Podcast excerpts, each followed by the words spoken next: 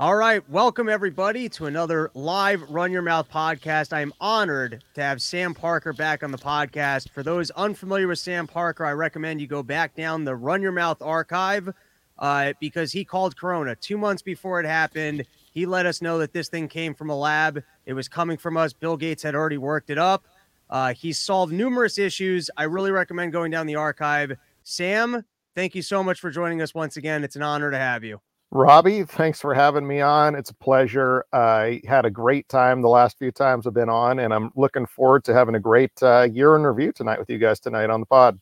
And I like that um, you're audio only this time. I feel like it builds the mystery a little bit that you're in you're in a bunker for your safety. You know that the tech overlords are coming from you, and uh, you're playing it safe. They're totally coming for me. I'll tell you what. I've been I've been in. Uh, I think they've allocated a permanent uh, uh, isolated server space for me on Twitter over the last year. so, since I can't see you, before we get into any topics of substance, I want the beard update because when I met you, you were clean shaven, and then you had this big, unbelievable beard. What's uh, what's the status of the facial hair now? You know, I got the big, massive beard. It's bigger than ever. It's bigger than ever, and it's not coming off till sometime after Christmas. Okay. Why? You yeah. mean are you playing Santa? Is that the new gig? no, not not quite. Uh, just uh, you know, just just having fun with it. Just having fun with it. All right. So it is unbelievable that we're still living amongst amongst people that care about the coronavirus, people that are concerned with it. Now I'm concerned with the reaction. I'm concerned with the vaccines. Uh, but we've moved on with our lives, and sadly, the world has not. And sadly, even as the government officials and these health companies have been wrong time and time again, people are still trying to listen to them. Uh, you've given us the boldest predictions and have been right with everything in regard to coronavirus. So I'm curious to get your update on kind of where we're at and where you think this is going. Well, you know, it's it's really interesting. I think it's it's clear that uh, the our overlords, our globalist overlords, are not going to let this go. I, I I was thinking about this the other day, and w- what we have is a, a situation where you have, I think, three powerful interests, uh, th- three groups of people whose interests are all intersecting. You have big pharma, right, who is making billions and billions of dollars, and they're going to make billions more. So uh, uh, they have powerful incentives. I mean, those are powerful incentives, right, to keep this scam going. That's number one. Uh, number two, you have a, group that I would call big government and other globalists, if you will, kind of a catch all term. But these are the people who want to control our lives, want to control us, want to uh, tell us what we what we have to do, want to control our lives, want to enslave us, want to monetize us as little sort of worker bee widgets. Uh, they see us as their their little uh, their little worker bees for their benefit. Uh, you know, here you have, you know, the government, you know, your your Joe Biden's, your Jacinda Ardern's of New Zealand, your Klaus Schwab's of the World Economic Forum, your Bill Gates, uh, these types of people, governments and quasi-government, non-governmental entities, these people who who want to control our lives. And then you just have big business people in general, like people like Jeff Bezos okay, or uh, or any other tech titans, uh, eh, your Costco's, your WalMarts, uh, you know, all these types of businesses, these these big businesses who are just making money hand over fist in this in this pandemic, right? And so they have a, a vested interest in the vac in pushing these vaccines because it kind of keeps the it keeps the panic going, right?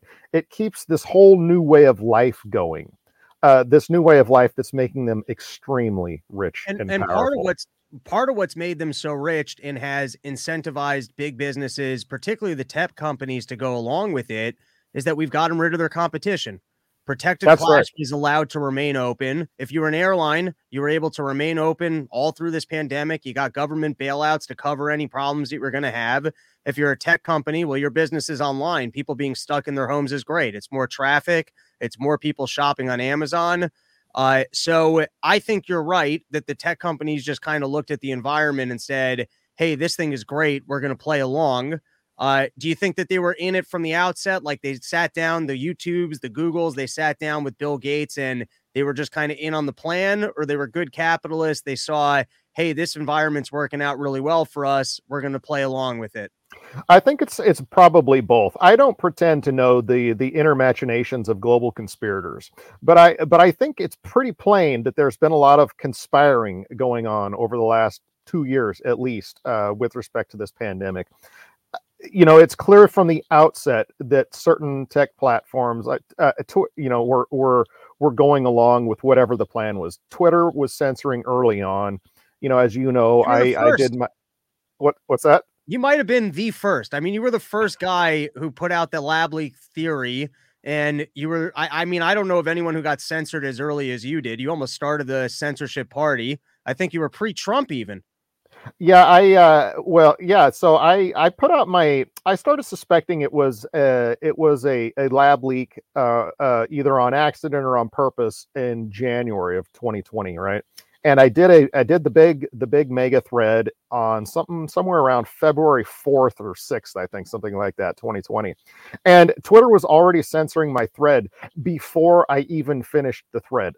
That's crazy. And I mean, that's really and, crazy. Yeah, I mean, they were hiding and deleting tweets and giving me bot checks and locking my account. They were doing all of that before I even finished the thread.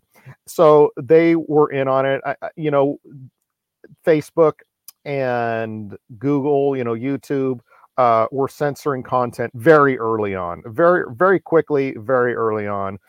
You know, I, I think it impossible that that it was just all by accident or they just you know read the tea leaves and said you know what this is going to be a really dangerous pandemic and we're just not going to allow people to talk about things that we don't agree with you know or, or whatever whatever you know sort of mental gymnastics somebody wants to do I just don't see how these big tech companies weren't weren't in on you know whatever was going on back at the time. At the time, it was hard to see what was going on, and I think some people you know people can be forgiven for not for sort of thinking it was all natural.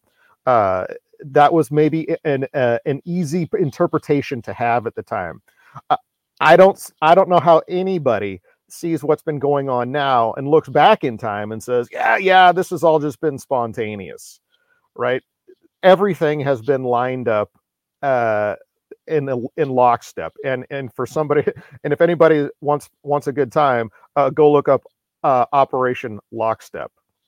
What and is Operation I, Lockstep? I don't think I've heard of that one. So Operation Lockstep was was um, let's see how to how to quickly sort of uh, it was a it was a project, it's a Rockefeller project from 2010, I believe, in which they talked about uh, how a global uh, pandemic uh, scenario could be used to sort of transform uh, transform society, and um, and so that's called Operation Lockstep. You know, it's even been spoken of by Laura Ingraham on uh, Fox News. I think that's the most prominent person I've seen um, talk about it but um, it, it, was supposedly a planning report released by the Rockefeller Foundation in 2010, and it and and one of the scenarios or one of these sections was called something like scenarios for future technology and international development and it describes one scenario in which there's going to be a pandemic in w- and and out of this pandemic technology could be used to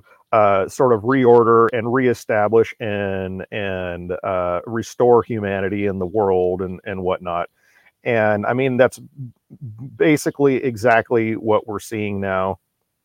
Um, you know, I think the report talked about uh, mandatory face mask wearing, you know, uh, body temperature checks at airports and communal spaces, uh, and and things like that. Now, coronavirus, it's you know, by name was not mentioned, but uh, but this was a type of scenario uh, that was has uh, been planned for and talked about, and the solutions to which in that report are eerily similar to what we've been subjected to under under this. So, oh. as you've pointed out, we've got the maybe they even planned this from the beginning. We've got the biggest, most powerful people working together to, you know, keep this thing alive, including the tech infrastructure, the big business, the politicians, and of course, big pharma. Uh, it does seem to me that you do need a level of public uh, public perception of hey, there is a big threat out there. Like there needs to be some level of compliance. If everyone tomorrow said nope, they would have to kind of walk away from this because they want to remain in power and they also they need to sell us on the fact that we need them in power at some point you know if everyone if they said hey we're showing up to everyone's homes tomorrow and we're going to kill your kids and everyone's like i don't really think that's a good idea they wouldn't be able to do that you know if everyone still said hey i think that's a great idea then they might be able to get away with it but like you need to kind of have some level of public support uh, yes as these vaccines have not worked as promised as much as they keep changing what the promise was from safe and effective to we need everyone actually to have them in order for you to be protected. And actually, it's not going to protect you from getting or spreading the virus, but it will keep you from getting significantly ill. To hey, you need another booster shot, and that booster shot will increase your level of protection, but we're not even sure if it works for this variant yet. Um, also, you're going to have to vaccinate your kids and um, these things that we've told you that you're not allowed to keep your job, they're actually illegal. So people have like even normies, I think, have been confronted with a lot of, hey, this doesn't really add up. Hey, they don't really have a plan, and they've lied to me about these vaccines. Uh, in your estimation, how much longer do you think they're going to be able to kind of keep this alive for, or do you think that they just ramp up on the power grab and you know continue to force us force it down our throats? What's what's your expectation over the next couple months? I expect they're going to continue the cram down.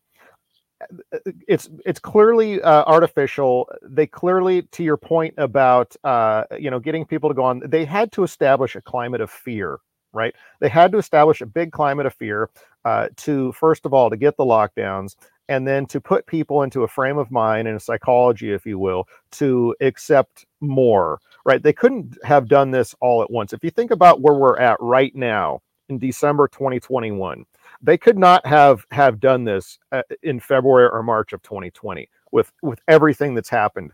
It's the proverbial frog in the pot. I know that's cliche, but that's what they've done. You can see how it's been bit by bit by bit.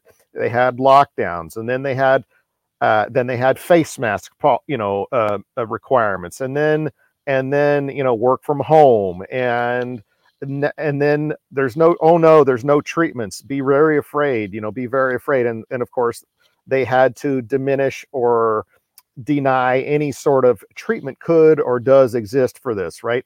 And that allowed them to get their emergency youth uh, use authorization for the vaccines, right? And now that we have the vaccines, it's like everybody get the vaccine. And then that turned into, well, if you don't get the vaccine, you can't do anything. And you have to get a passport. You have to get this vaccine passport that allows you to move and travel and conduct business.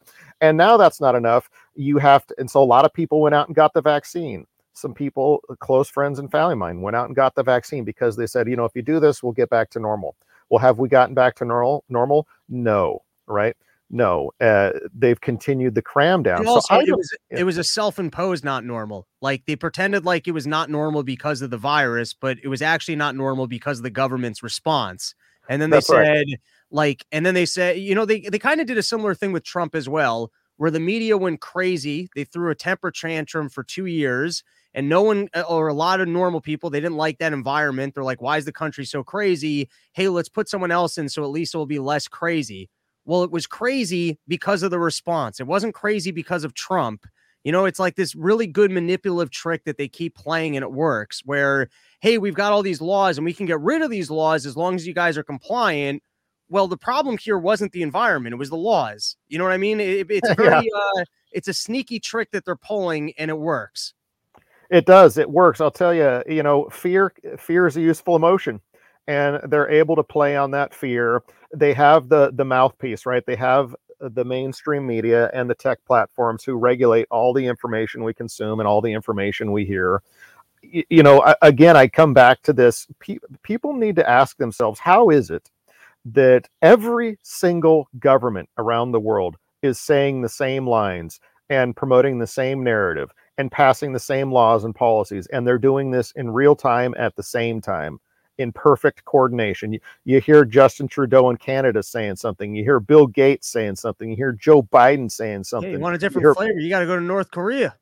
Yeah, right. yeah, I know it's a sad it's a sad moment in history when you got to go to North Korea to get a different to get a different uh, to get a different tale, right? But Boris Johnson and and and Angela Merkel and and Macron and and and and then this Ardern in, in New Zealand and, and basically anywhere in the world. Uh, every government is under is implementing the same policies.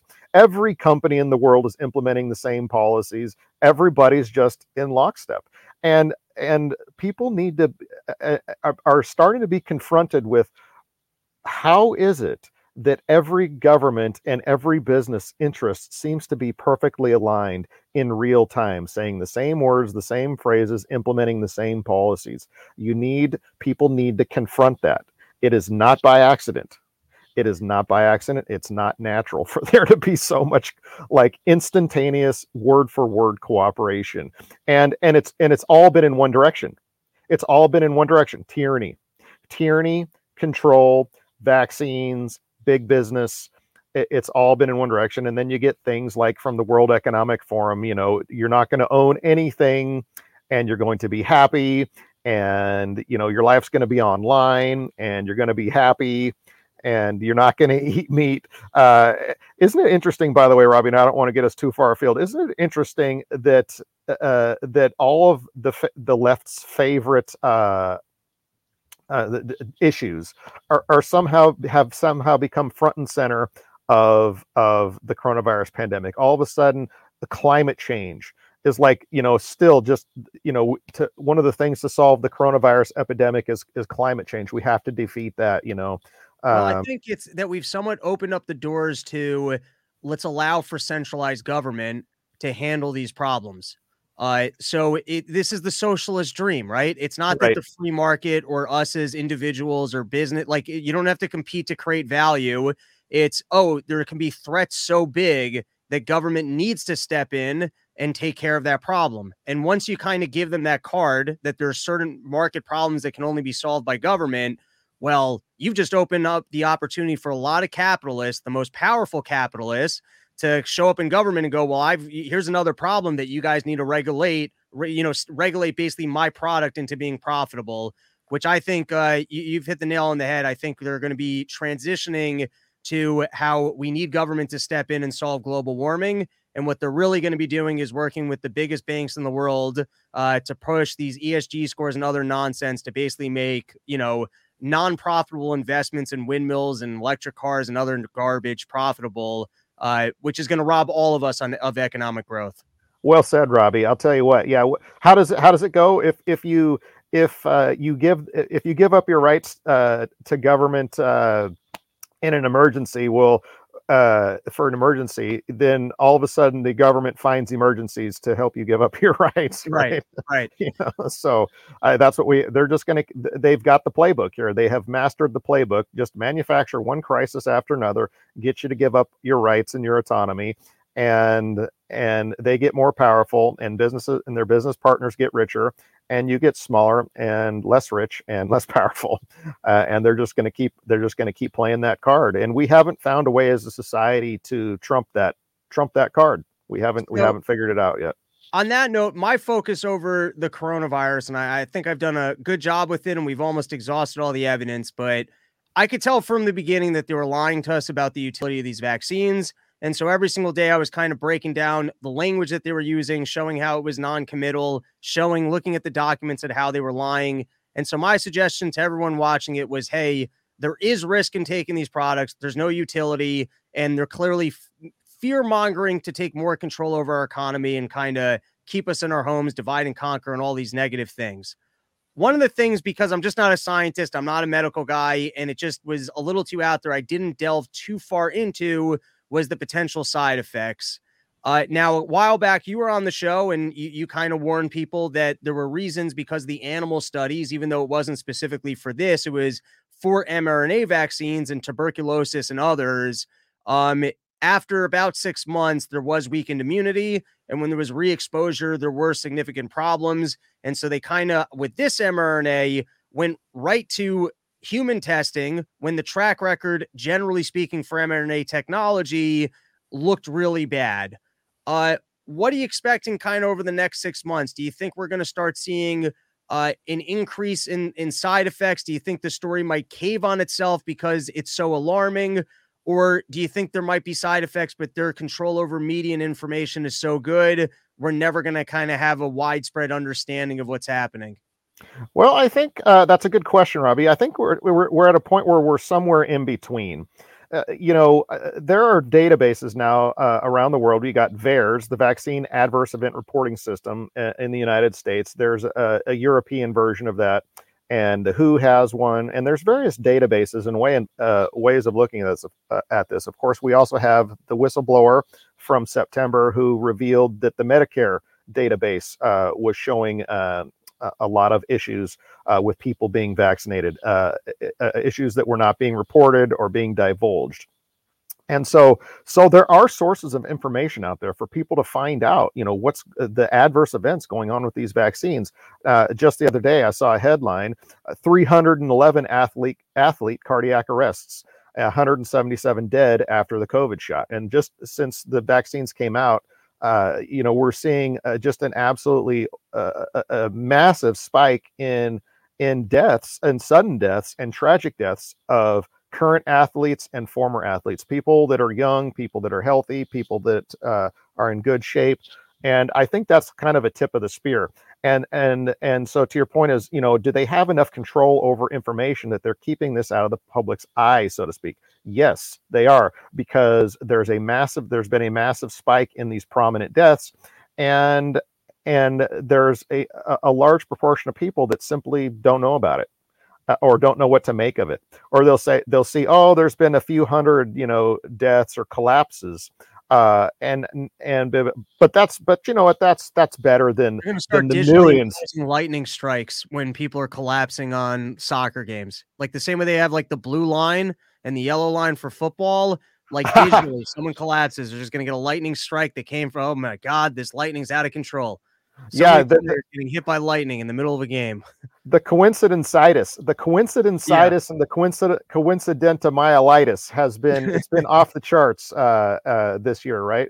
And uh, and it's the same thing. You see the same thing um, with uh, problems in children and and young people. They're trying to normalize blood clots and myocarditis and pericarditis in kids and young people and you see just clownish headlines out there uh, about it like you know cold temperatures you know can affect your period or can affect you know you know can blood clotting and now uh, they're selling blood clotting drugs and promoting blood clot anti-blood clotting drugs uh, to kids and to children and to young people. These are not normal all right but but they're able to use uh, their power in the media and in tech to to normalize these things. Uh, you know you see it on facebook youtube and twitter. They operate in perfect harmony and in perfect sync. You can't talk about anything that's unapproved by anthony fauci and the cdc and the compromised fda and and the left and the global left. You're not allowed to talk about it. You'll get suspended from twitter uh, or you'll get your content with that mark that says, you know, misleading information. You're not allowed to retweet it. You know, that's how you know truth.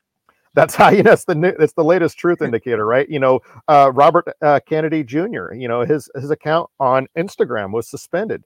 Uh, it was it was uh, you know he's you know for for you know for get, simply is giving he, uh, information. Is he good? I haven't read the the the True Anthony Fauci book yet. You'd be a better uh, you know, you'd have a better read on that than me. Uh, do you find that his work is like honest and pretty on point?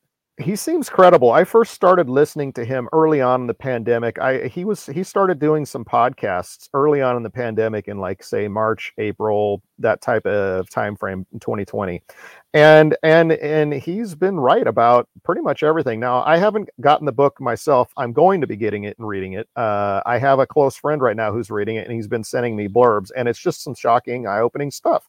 And and I I, I would say, listen, I trust him. I trust him more uh, then I trust the people in power, you know, uh, and I find him credible. And I would encourage everybody to go get his book. I, I don't make any money for saying that. I don't know the guy, but you know what? Uh, I promote anybody who's willing to who's willing to be brave enough and speak out the truth and speak out the counter narrative. Now, is he right about everything? I don't know if he's right about any, everything, but he's providing a different view that you will get nowhere else. And not only will you get it nowhere else, but everywhere else is is act is actively trying to suppress his voice and other voices like him.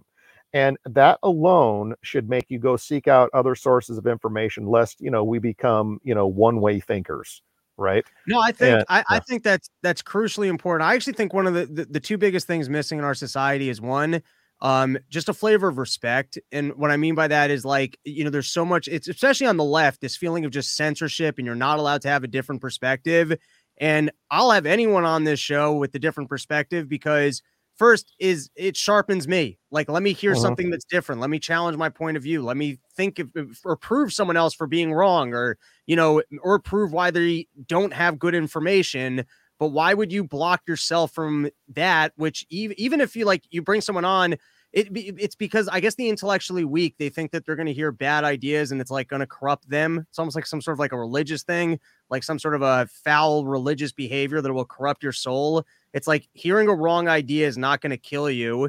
It's like you should be smart enough to be able to disprove it. And if you can't do that, then maybe you should sit with that idea. Maybe that idea has more truth to it than you realized. Yeah, you know, it, it's really interesting how that's your attitude, that's my attitude. Like, let's just let all the information out there and let people make up their own minds. Uh, but there are people out there, and we know who some of them are. They just, uh, the, if there's somebody out there with a different opinion, they lose sleep over it. That like right now, there's somebody on the internet right now that doesn't agree with me or doesn't isn't toeing the mainstream line and that's not okay and we need to silence them and they're working 24 7 365 to make sure that opinions that they don't like are being censored like me so, I, yeah. I send out my tweet somebody else has a different opinion like right now there's people posting things online that I really strongly disagree with and don't like and maybe even hate.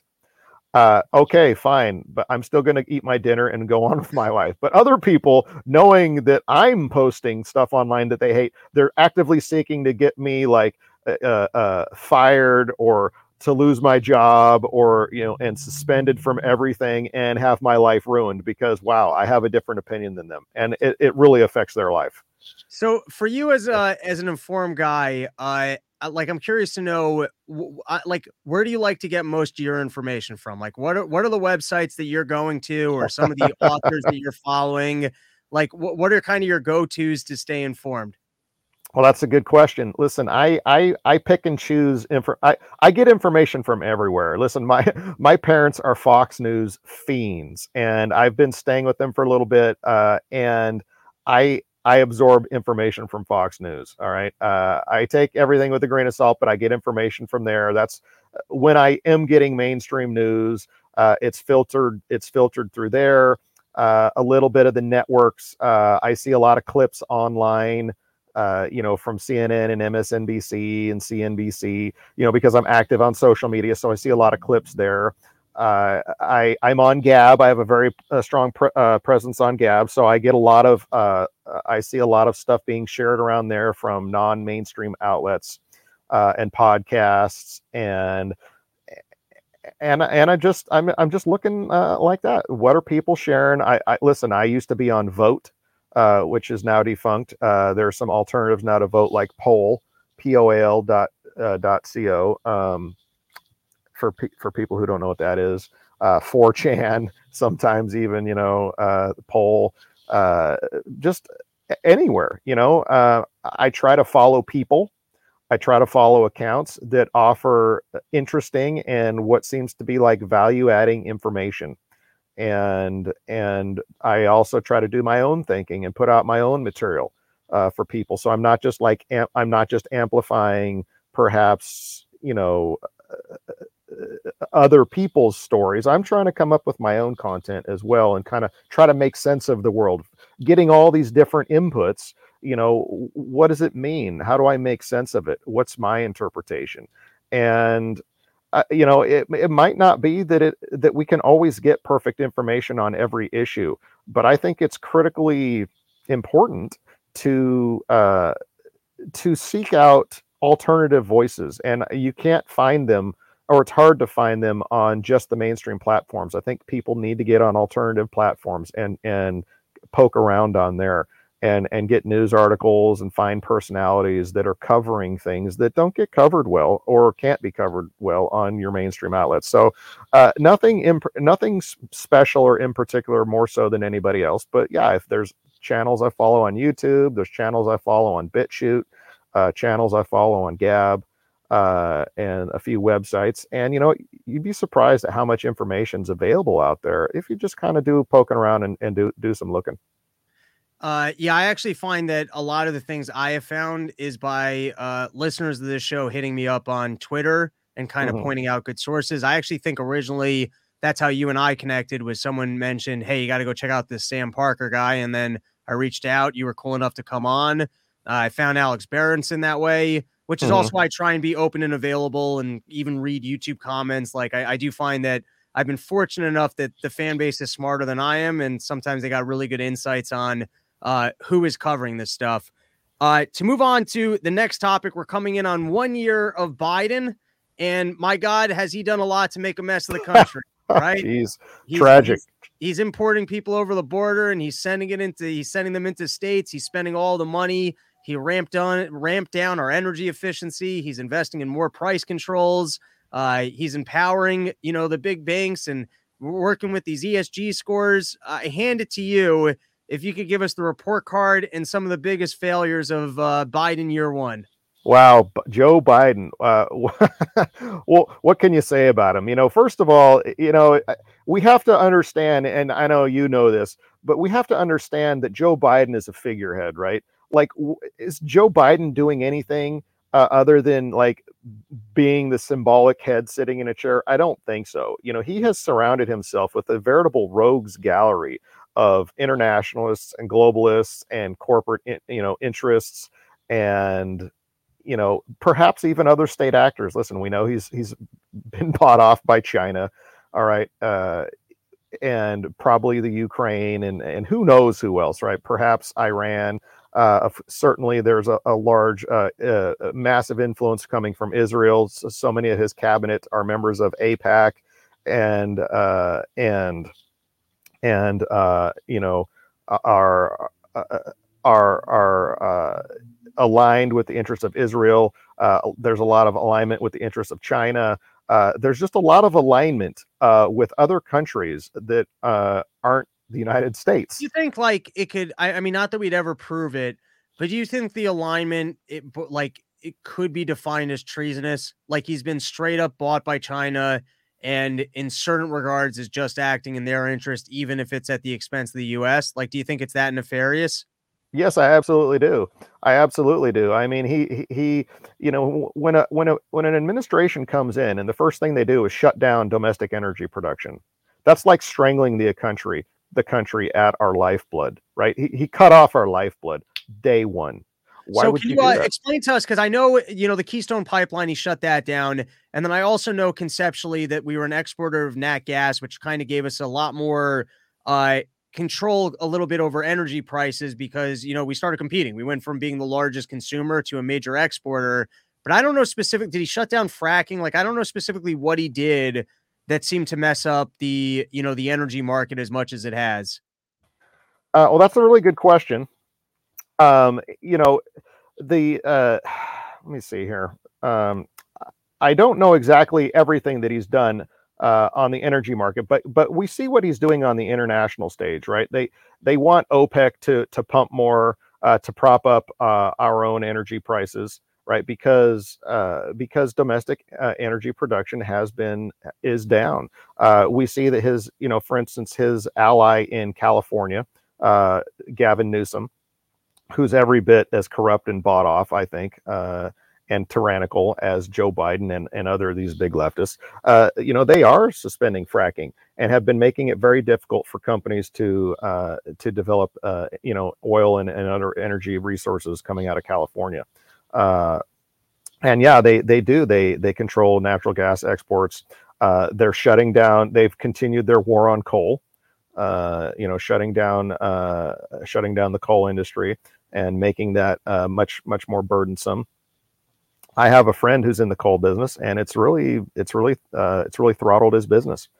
And um, we see what they're doing uh, with the the gas prices, that how they've been able to manipulate the market. How is it that the gas gas prices can be, you know, say uh, uh high one dollars to low two dollars, and then within mere weeks of a new administration, they've it shot up to over three, four, five dollars a gallon, and they they were able to do it practically overnight uh, through manipulation of energy policy, through manipulation of federal contracts and leases, through the cancellation of pipelines and and other uh, and other uh, resources uh, that develop uh, domestic energy. Right. So basically, they've been been able to undertake a variety of policies, uh, you know, do that now. to your point, like you know, I don't know all the specific things that they've done, but w- the proof is in the pudding, right? We can see how prices have just shot up, right? We can see how prices have shot up, and so that tells us that they've done they've been able to do things uh, uh, to make a domestic energy production harder. Uh, we saw how they released oil from the strategic oil reserve over Thanksgiving vac- uh, over the Thanksgiving break, right, for like a three day period. So Which that people, I hated yeah. because to me it's like uh, the spending that we do it's short-sighted and it screws over future generations and the idea is well we need we need present consumption. We don't care about the future. Right now we're going to consume it. We're going to enjoy it. When it right. gets so far that you can't just print the money to go buy things but you have to actually dip into the strategic resources it's like you're you're almost looking for new things that we can consume right now. Like what what are we going to leave for our kids? Or culturally speaking like i just like that as a value of we're going to try and make it a little bit better. You know we're going to make investments for other people but when you get to the point where it's like not only you out of money, but you're also going to dip into like the the supplies of food you have in your basement, it's just it, like you know what I mean? Conceptually, I kind of laughed at that, and I was also also it was a joke. It was a joke that like that was going to make any mark of a difference whatsoever, and it also just showcases the fact that you know Biden believes in kind of centralized government and price controls to kind of step in and you know relieve these problems and I'm ranting a little bit, but back to what you were saying before of that oil prices just suddenly went up.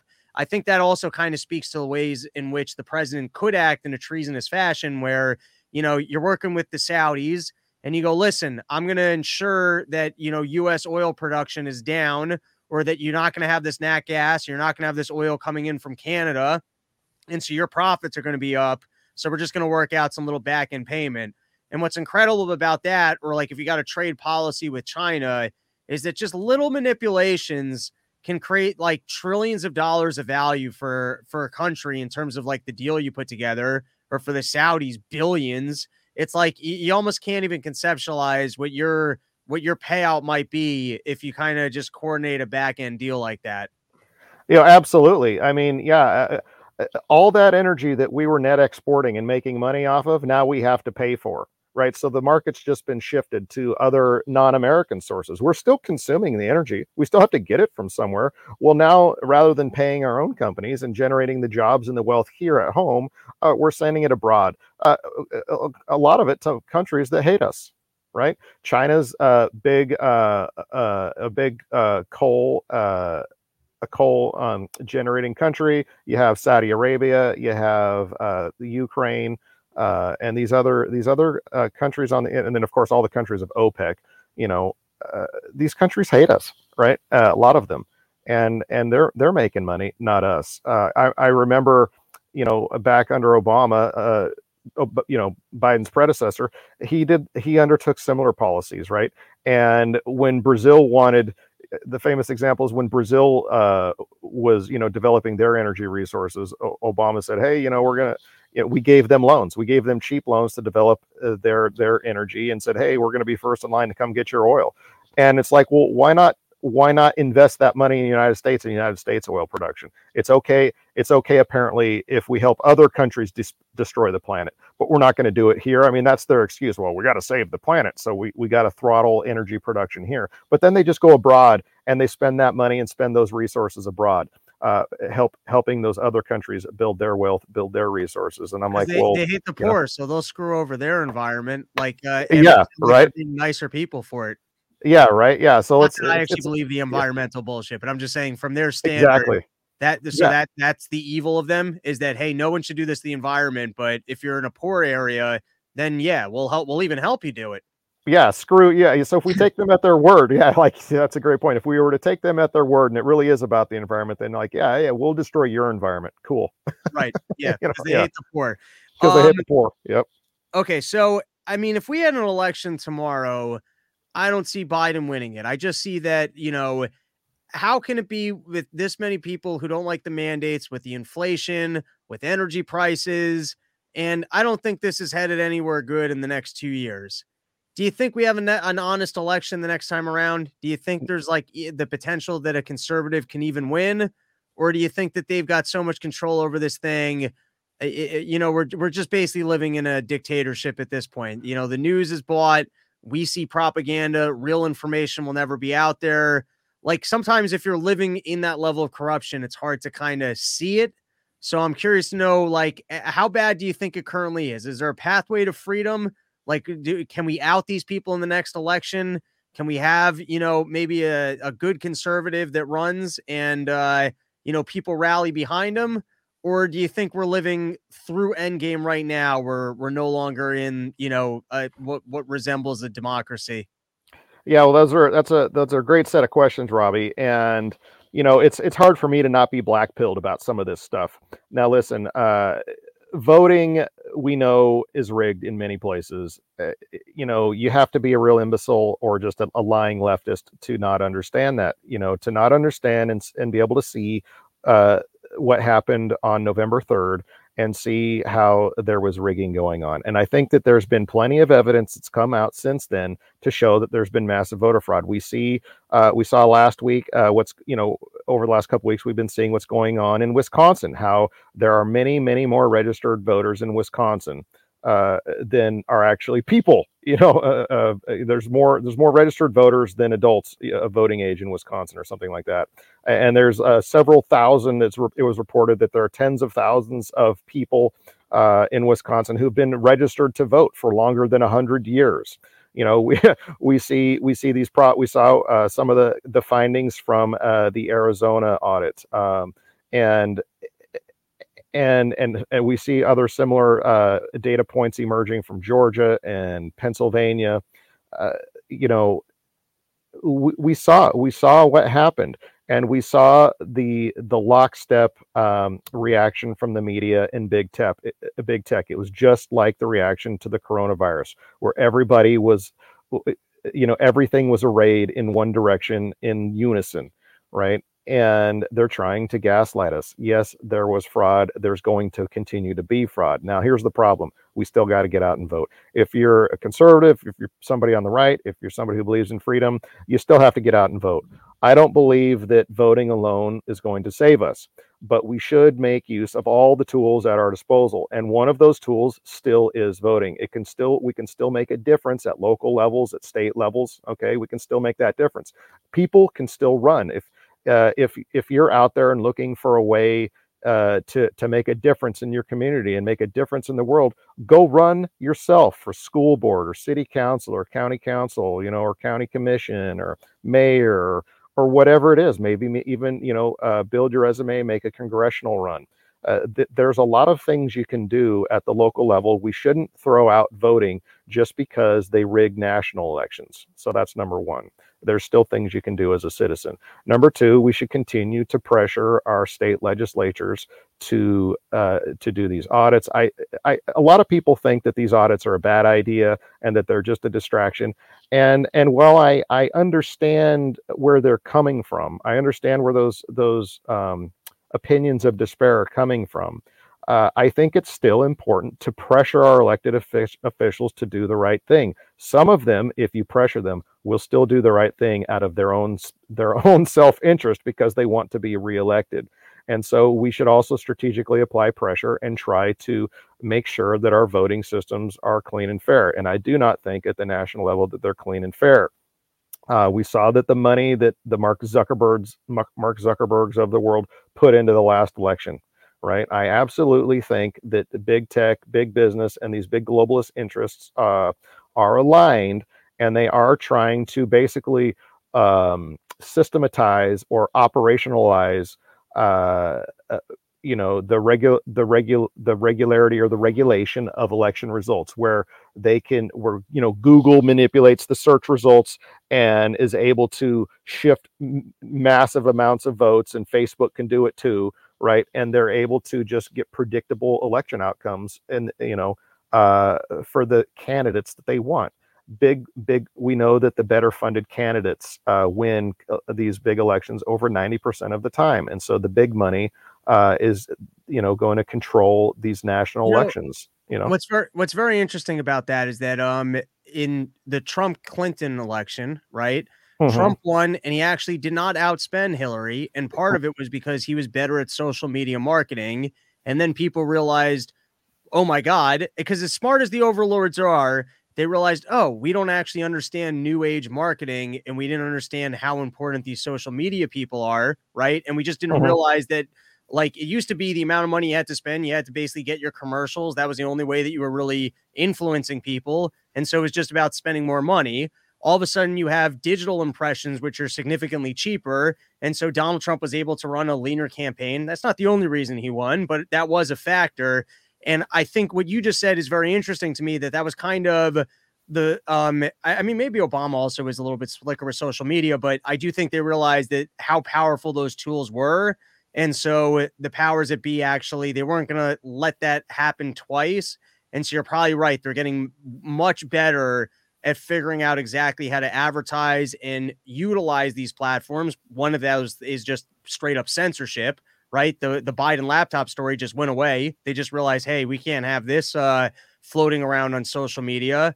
And so you're right that um, in terms of dishonest actors, one of them is going to be the more powerful people with the most money being not just best ever best able to leverage these tools, but also just being able to use their power and money to outspend and figure out things that other people, you know what I mean? Which is what you're describing. And it's interesting that like we were still kind of at the first level of using social media and now they've been able to really invest their resources into it so think about how much harder that machine is going to be to beat Yes, absolutely, exactly. Uh, you know, we've seen that the tech censorship really ramped up after the election of Trump. Uh, pre-Trump, uh, there was virtually no censorship on Twitter. You know, anything outside of super egregious stuff. Right. I got to tell you, my my general perception is that some of these tech guys did not go into this as evil, but basically they had a sat down with the powerful people and they learned the only way that their companies were going to remain viable and not regulated out of existence, or that they weren't going to show up to congressional hearings and have to answer endlessly bad questions, was if they were going to play ball. I, I suspect you're right. I suspect you're right. At some point along the line, they were purloined, right? And uh, whether that was before their companies were set up, or during, or after, or whenever, you know, other people can argue about that. But I think it's quite clear. I think you're right that that they've at, at some point at least have read the tea leaves and their company is not going to be successful if they don't play ball. Absolutely well said, Robbie. Um, and we see and we see the results of that. We see the collusion, right? We see how is it that every tech platform operates in lockstep with the same agenda, right? With the same decision making. Uh, we even see people being banned from all the same platforms, like practically on the same day. Look at Alex Jones, right? He was banned from what, like a t- practically like a dozen different social media platforms, like all in the same day or two uh, you know how, do, how does something like that happen? You know how does how does somebody get banned from youtube and twitter and facebook and and instagram all you know all all at the same time practically? Uh, and and and quite often for no specific reasons they're just banned. Uh, well there's things happening in the background. There's collusion happening in the background right and because they're they're exercising narrative control and these companies have massive power. And to get back to your point about Trump yeah he was outspent in in hard you know explicit dollars but he was able to generate more media media coverage that was worth more than Hillary Clinton. right, right. from well, sheer force of personality through his use of social media. And and that's what they did but that's what they did. They they they throttled his reach on Facebook. They throttled his reach on Twitter and ultimately suspended him of course um, and and you know and several other social media platforms either throttled him or suspended him as well. They simply said, "Okay, you used our platforms to reach the masses and to communicate directly with voters without going through the the traditional media channels. Fine, we'll just throttle you or suspend you. Now, what are you going to do about it?" Right? And it's really affected things, and they can do that with any candidate, any official any person they want, and they are. We've seen the purge from Facebook and Twitter of of tens of thousands, hundreds of thousands, heck, maybe even millions of people on the right who've just been systematically purged from these platforms forever. And their voices and their information, their opinions are now no longer part of the the societal consciousness, if you will. Uh, they're no they're no no longer really part of the uh, the public square. They've been just uh, disappeared, if you will, from existence off to some little podunk platform somewhere else that nobody's ever going to hear or see. Um, and and so uh, so what I see happening, you know, to get back to your original question about voting in the next voting cycle, this is going to get worse before it gets better and I, I can't tell you how I, I don't really I can't really tell you how it's going to get better, but I can tell you that it's going to get worse because what they've discovered is is that is that they they can control social media. They can control what goes over the airwaves. They're operating in unison and it's going to be very hard for anybody to break through. You ask, well, can a conservative can a conservative win in the next next election cycle? And my first question is, all right, let's say that they can. Well, who? Who's the conservative that that can get more votes and generate more enthusiasm and more voter turnout than Donald Trump did in 2020? I mean, that was a, an amazing, an amazing turnout, an amazing time in American history, an amazing, uh, just astounding level of enthusiasm out there amongst people were energized. I you saw those was you know, Biden's a mostly dead guy, and actually dead people supported him. So right, yeah, he was very popular. Dead amount, people yeah. very popular with other dead people, right? Yeah, yeah. The, the amount of yeah. dead people out there that can show up and vote, it, you know, they, everyone likes people similar to them. so, uh, so yeah. yeah. i think we still have to get out and vote i don't i don't see it because we didn't stop them they successfully ripped us off this last time around and if you don't call if you don't call bullshit and make them show their cards then they're just going to keep bullshitting. Well, and the, you know one of the ideas you, you mentioned uh you know eh, on here just now and uh, i like that you do come with some solutions uh and a positive attitude is that get involved local. If we get involved local you know there is some element of power there and they can fight. And we see DeSantis, he's kind of doing his work for Florida, trying to defend it against the federal government. And I was recently reading one of your threads, which I, I thought was fascinating. Uh, while you and I do have some differences in political opinion, I, I, I agree that the more localized your government is, the more likely it is to represent your interest. And, you know, the less you can have single individuals controlling large honeypots. Uh, so I, I, think it's a win. The more local government is, the more of a win it is, I think, for everybody, or at least for general people, not for the powerful people. Uh, and you put out a whole thread about how you think expanding the amount of people in Congress would make a significant impact. I was reading through it and I agreed with you. Uh, so I'll hand it to you to maybe educate our fans a little bit on why you think that would be a oh, powerful solution. Sure. Yeah, well, I, I, appreciate you reading that and, and uh, promoting that. That's um, that's actually a cause that's near and dear to my heart. It's hard to talk about online because there's so much nuance and details uh, involved. But basically, the idea is to expand the House of Representatives. The House of Representatives has not been ex- has been frozen basically in time since 1910. All right, so so the the the representation that we get in Congress right now is kind of not any sort of representation at all. You know, the the the Constitution uh, the, the founding fathers, all the way to George Washington himself, uh, insisted uh, that there be uh, that the level of representation in the House of Representatives be one representative for every thirty thousand people. One representative for every every thirty thousand people. Currently, that number is something like one for. Uh, we have one representative for every seven hundred and fifty thousand people. All right. Now, if you think about it, uh, what kind of representation is that? That that each representative there's 750,000 people in their district that they represent.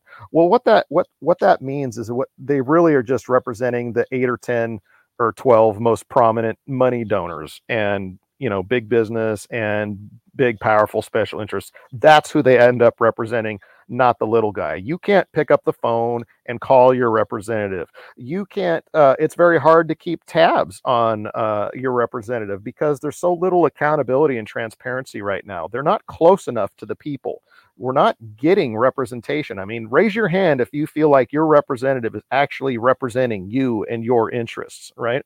Uh, so what I think we need to do is we need to uncap the House. That's an, uh, in my opinion, that's an unconstitutional that's an unconstitutional thing that they've done, capping the House. Now, the Supreme Court has sort of tapped out on that. They said, "Ah, oh, it's not something we can rule on." So what you have here is That's you have favorite excuse, by the way. Yeah, it's a little right. It's a little détente between the three branches of the federal government, where they each sort of have agreed to sort of let the other branch play in its own little sandbox and not infringe upon each other, and then together the the three branches of the federal Which, government. Way, that, the whole idea of it was that the other branches would restrict the powers of the other ones. It wasn't like, hey, it's like they they see it more like the mafia. You got your turf, and I'm going to leave you your turf as long as you leave me my turf.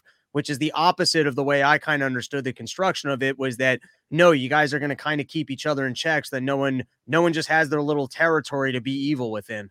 That's exactly right. That's exactly right. But that's what they've done. That's that's what's happened. And and so as a whole, there's no effective check on the federal government anymore. It used to be that the states provided a check on the federal government because the state legislatures uh, appointed our senators. And so the Senate was a state level check on the federal government. So so if you're thinking about checks and balances, everybody understands that you know the executive branch you know there's checks and balances on the executive branch from the legislative branch and from the judicial branch and that there's checks and balances on the judicial branch from the the legislative branch and the executive branch and, and so on and so forth. But what happens like you said if they turn into like mafiosos and just carve out their territory and leave each other alone? Well who's checking the federal government as a whole? Well it there's two there's the there's the populace there's the people us and then there's the states as entities. And when you have uh, when when the states were in charge of the Senate, that was a very powerful check on Congress. If you think about everything that the Congress has power to do and vote on, uh, the states had power be- over that. For instance, the budget, the federal budget. You as a person have no power over the federal budget, and neither do the states. The federal government can do whatever it wants on the budget, but that didn't used to be the case. If the states didn't like the budget that the Congress was considering, they could simply vote it down through their through their uh, representation in the Senate. You know, if you had a declaration of war, you know, or you wanted to appoint a Supreme Court justice, you know, these things that require Senate, the Senate uh, you know, a Supreme Court justice uh, requires confirmation from the Senate right? Well, since the states controlled the Senate, the states had a direct say in who was going to be on the Supreme Court. They had a direct say on whether or not we were going to go to war. Anything that has to be run through the Senate, you know, anything, the states had a direct say in. But now that the states do not appoint uh, uh, uh the senators anymore, uh, th- there is no entity, there is no entity sufficiently strong enough or organized enough to be a check on the federal government as a whole. All right, so so that's one check. So then the, that leaves the people. And we, as people, are horrible checks on the federal government. I think that's been borne out in time. We have not been able to vote our way uh, out of runaway government tyranny. Uh, we're not sufficiently organized. We don't have. We we lack the power. However, if we were to increase the number of of representatives, that that what that means, if you think about it, that means we also make legislative districts smaller we make them smaller, right? We make them smaller and we have more representatives. So so what that means is you place the representatives closer to the people. It makes it more accessible for normal people to run. Okay. It makes it easier to get a hold of your representatives and, and hold them accountable accountable. It turns out that when you have the smaller legislative districts, it increases transparency. Uh, it's harder for them to do these little backroom deals that get lost in the shuffle, right? Um, it also leads to better lawmaking uh, uh, because rather than one representative sitting on a dozen or a couple dozen different committees and splitting their time, uh, you know, spreading themselves thin across a bunch of stuff they're not experts on, what you do is you sit uh, you you you sit on one or two committees and develop a great amount of expertise in one area right? So so actually you get better rep- representatives who are who get who are better at studying the issues and implementing good policies Another thing that happens when you have more representatives in smaller legislative districts is that it becomes harder for special interests to form coalitions to screw the people, right? Because now you have to wrangle more votes. Yeah. Uh, right now, there's you only have to wrangle what 200 and and uh, 17 or 218 votes out of the House of Representatives to get anything done. That's not that's not a lot of people. You can buy off a couple hundred people or or or the or the 20 or 30 people you need if if if things are going down ideological lines and there's a little bit of mixing there at the you know at the interface between the two sides uh, it's easy to get those last 15 or 20 or 25 votes sometimes it's only one like joe manchin. Can you get joe manchin in the senate or can you get these four representatives from from this point you know can you get them on board with this? Uh, but if you if you if you were to vastly increase the number of representatives that makes it so much harder to form coalitions. It makes it so much harder for special interests and, and tyrannies to to form the the needed coalitions right? Uh, there's a lot more people off the reservation so to speak uh, harder to wrangle. So only only the best policies only the most gen- broadly um, uh, helpful and uh, policies only the policies that have the most broad support are going to be able to to get the necessary coalitions to form uh, you would also uh, create openings for third and fourth and fifth parties rather than the stranglehold that these two cartels, the Republican Party and the Democrat Party, have over American politics. Uh, if if you if you were to increase the House of Representatives say to to two to three thousand representatives, uh, well, that all of a sudden that that makes an opening that makes an opening for other ideas, for other smaller minor parties to start getting a voice in the government. And rather than people having to feel like, well, I've got to be a Democrat or Republican, or well, I've got to. Because, know, like, if yeah. I live in a really small community of other libertarians, I could potentially get a libertarian in Congress. But you might have in every single state, there's four or five of those communities, right? And so now all of a sudden you got a whole bunch of libertarians versus when everyone's got the perception perception within their state of hey we can only get a few people in here and if i'm running an off candidate then i'm just throwing away my vote because there's no chance to win uh, then no one actually does it. And and also the more you diversify the parties like if you were to split one of the parties you could split the other party because they would end up mirroring each other where like if you had a you know super constitution conservative conservative hey we're going to keep a totally fiscal budget, you know, conservative, like hardcore, legitimate conservatives, hopefully without the crazy talk of, you know, going to war and putting everyone in jail, which maybe is a debate for you and I on another time. yeah. Uh, you would also open up the door for the kind of the Democrats to split parties too, and for your Bernie Sanders to kind of just create their own unit of uh within the debt. You know what I mean? Like the two would kind yes. of split equally because then it, the second your far right exists, then all of a sudden your far left is viable because neither one needs as much of a winning coalition to actually win. So you don't feel like it's a wasted cause. Exactly. Exactly. Well said. And and and we return to factionalism, right? From right from the Federalist Papers, right from the founding fathers. You can read about factions in Federalist number 10, how they say, how are we going to restrain government? Well, by having a lot of factions that compete against each other right? But right now we don't have enough factions. There's two factions. And really there's only kind of one faction because the same people donate to both sides and control both sides. And because we've we've allowed the House of Representatives to be so small, these special interests and these big moneyed interests are able to, you know, uh, spend enough money and control both sides. So and what I want people to think about is where's it if people don't believe me, think about this where is it easier to get transparency and accountability on your local school board or from your national US representative? Where do you get more accountability and transparency? I think everybody would agree that it's easier to get accountability and transparency at the school board level. Why is that? Because it's more local, it's smaller, it's more manageable, you have more direct contact with your member on the school board, it's harder for them to hide. And it's the same principle if we create more legislative districts, make them smaller, and have more representatives. It brings them closer to the people, it increases accountability, it increases contact. Another thing is that kind of people hate money in politics, right? Well, it is tremendously expensive to run for office.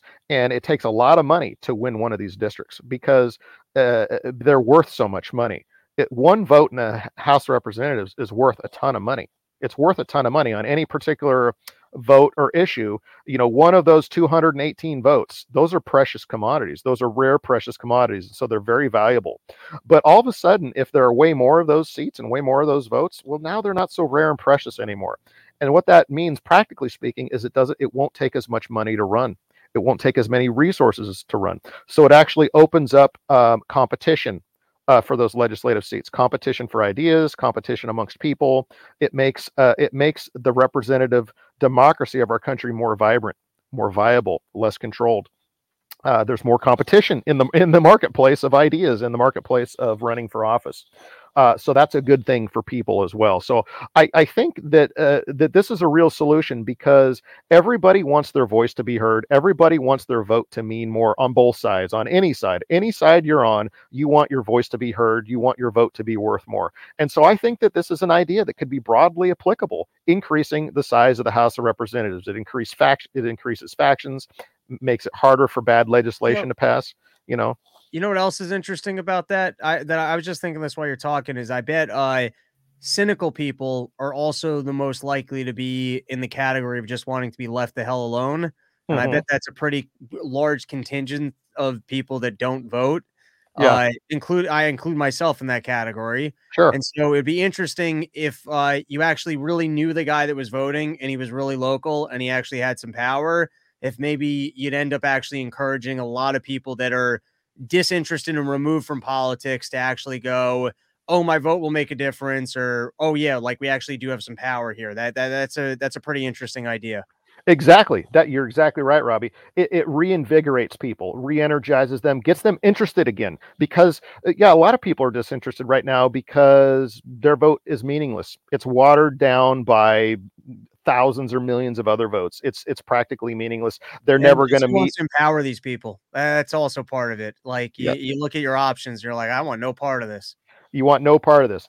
But but but now if they're smaller and you have a chance to know your guy and, and meet him or talk to him and he knows you uh, and it becomes more manageable now here's here's some here's some what the detractors will say to these kinds of things and we have to address this uh, they say well aren't you just expanding the size of government if we increase the house of representatives aren't you just making government bigger well, the answer is no, we're not, because what people don't understand is that congressional staffs staffs have about, um, on average, these are rough numbers, on average about twenty oh, people. Interesting. I got right? They, they have these massive Right. They have these massive, massive staffs that are drawing salary, that are doing research, that are fundraising.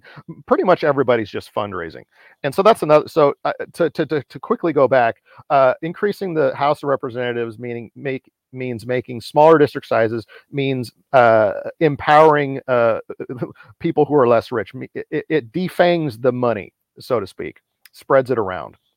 Um, but so so these so what has happened since they froze the house of representatives in 1910 is that the congressional staffs have grown the number of the house uh, the number of representatives hasn't grown but their staffs have grown so where it's like the average congressman has like over 20 20 staff people now all right. So what you do is you so if you're concerned about salaries or this or that or whatever, you simply make a trade-off. You you simply take, you know, uh, you know, since we're I'll just use the number I think that the House of Representatives ought to be at around somewhere around 2000 2100 people right now.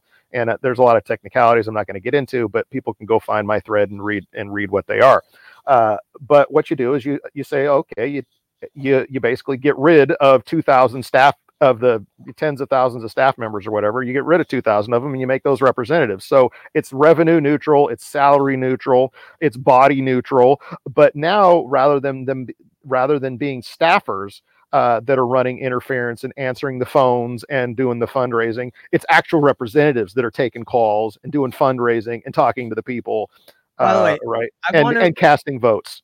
Right? I just want to point out to the people in the chat because I got a pretty hardcore libertarian fan base, and so they're throwing things out there like, "Yeah, but the school boards and look at how the schools work, and you know the country, it's immoral."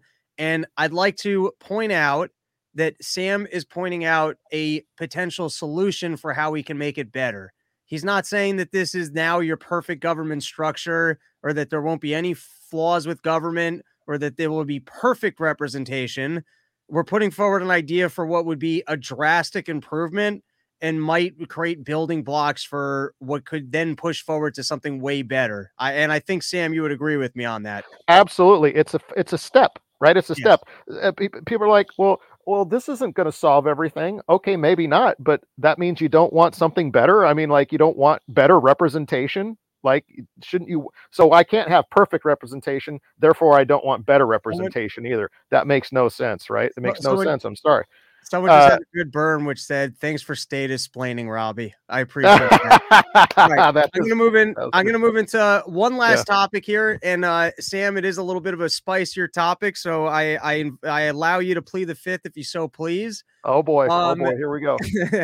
so uh, I grew up very different than you. I'm, I'm a Jewish guy from New York, Connecticut. You know, I went to went to Jew schools growing up. Grew up very different. Mm-hmm. I still find something that's interesting of people that grew up from my time period is that there was some things that I saw as being cultural norms. Didn't matter color of skin, where you lived. Ideas such as you don't complain, you don't tattle, you work hard. We're not pro socialist. Like there were just certain things that to me kind of existed within the framework of the American identity. One of mm-hmm. the, the themes I see from you kind of on your Twitter is um, a, a, passion for some sort of like an American heritage and some sort of an idea of what what it is to be an American. And it borders sometimes on what people would consider spicy or dangerous ideas that like so I, I hand it back to you to kind of t- like why do you think it is that we live in an environment we're not really allowed to even discuss what we feel is like a, a true American? And what do you think are kind of like the core values that you think, uh, you know, these supposed true Americans are supposed to have? Oh yeah, that is that is quite a that is quite a set of spicy topics, is it? But you know, I'm not going to back down. Listen, I I share these things publicly. People can follow me on Gab. They can follow me on Twitter. They can see what my ideas are. Uh, I don't self censor. Uh, I probably should. That's probably smart. It would probably be smart, but I don't. Make you less interesting. Like, yeah. you, you, know what I mean? Have ideas, share them. That that's what. Uh, I, I mean, that's how we all educate ourselves. That's how we all yeah. figure out. Oh, I wasn't right on that one. Uh, I, a lot of this show for me is I'm thinking out loud and I say that, and I, I I I also think when you don't have as much of an ego about ideas, that's when you're a little bit more open to critical reasoning and throwing things out there and going, Hey, I wasn't right. Or yeah. just hearing from other people and going, Oh my God, I never thought about that. So this is definitely a safe space for, uh, you know, speaking your mind. Sure. Yeah. So, so one of the, I have come to, to, to opine, it's my opinion that there are several critical flaws in traditional modern conservatism uh, things that I used to unironically believe and hold to be true, but I have since questioned and uh, am questioning or have rejected. Uh, one of one of these uh, main lies, um, I think that that conservatives tell uh, that we that we parrot and tell ourselves. It sounds noble, but it's actually untrue, and that is that all we need is the Constitution. The Constitution is all we need, and that is the highest, most fundamental thing. Uh, and as long as we, as long as everybody just sticks to the Constitution, then we'll be fine. I used to believe that. I no longer believe that. And here's why. The Constitution was never, it, it did not order our American society. It is not what underpinned and ordered society. It was like the cherry on top. Society was already ordered, largely, so to speak, if you will, uh, with a culture and, and a way of life and an ethos and a work ethic and a and and a and and liberty and freedom and these things uh, and the way people dealt with each other and interacted the foundations of society church people community all these types of things those all pre-existed the constitution.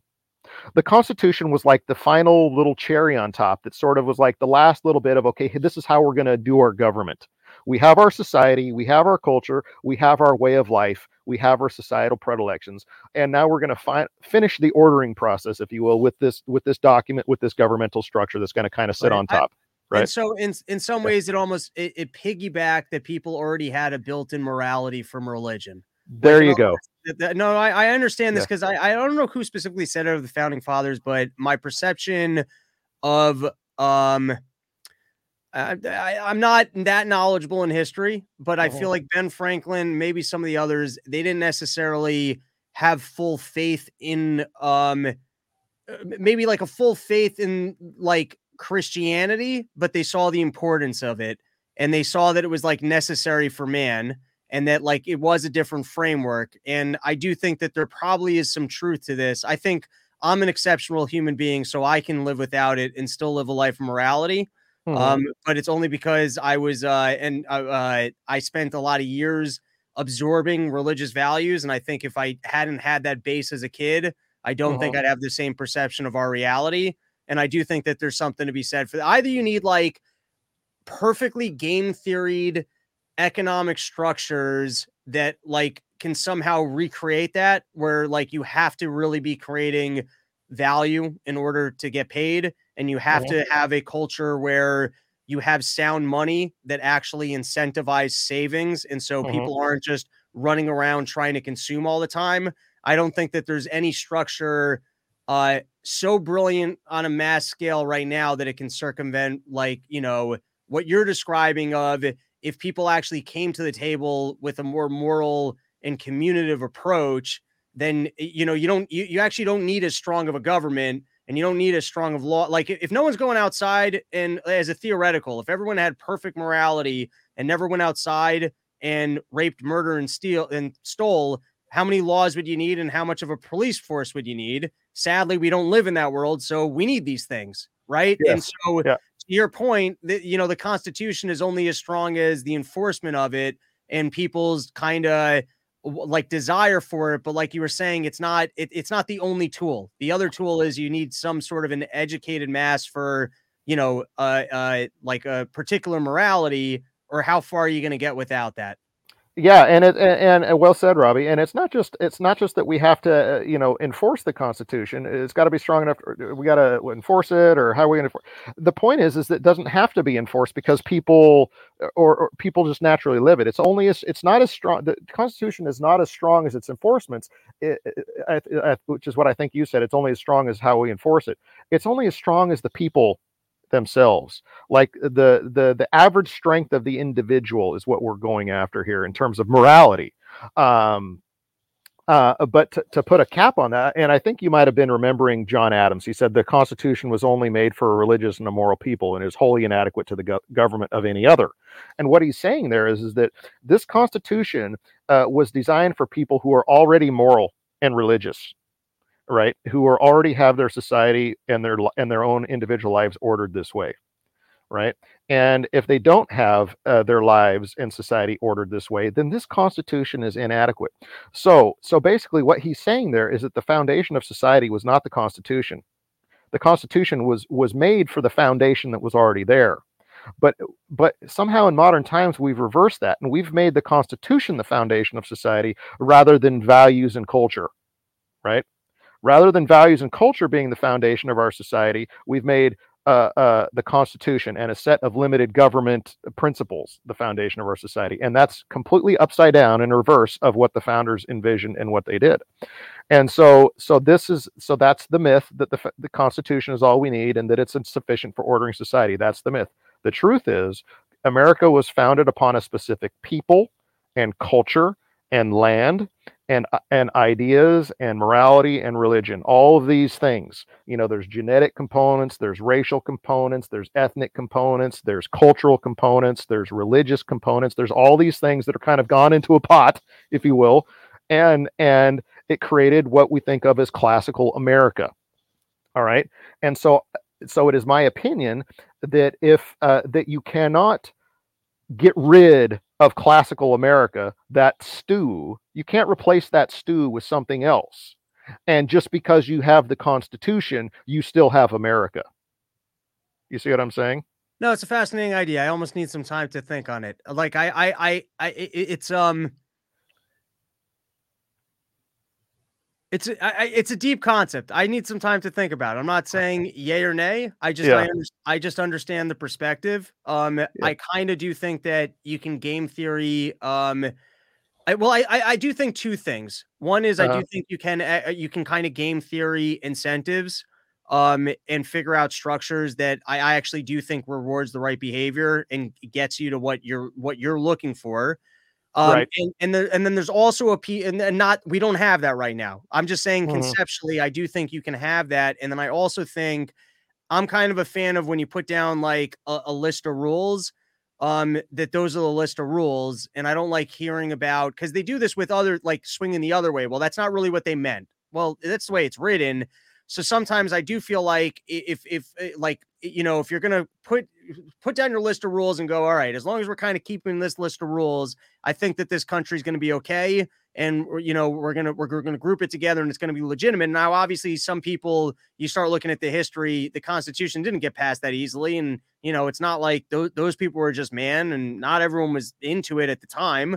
It was still a pretty good you know potentially a pretty good structure but i would kind of just uh i would almost like if i was those people though like my rule number one would be hey, listen, here are really good rules, but it's predicated. Like I would put that into the document. You know what I mean? I wouldn't leave uh-huh. that to uh interpretation from like in other words, I like I'm a sales guy or I've written college papers. You got to put your most important idea first. If you got a thesis, which is, hey, I've got rules for organizing man, but these rules aren't powerful enough we need this other thing which is that everyone who's like gonna we're gonna stand by the, like these rules only work for let's just say theoretically white christians. I got great rules for white christians. It wouldn't work for other people. I mean maybe you have that in there because uh i mean it's all men were created equal but they were slaves at that time. So maybe that could be the technical argument for why other groups of people were being uh were maybe that's the point. Maybe maybe i mean that becomes a, a like a, a more flagrantly racist argument that they clearly were precluding other individuals and we've perverted it.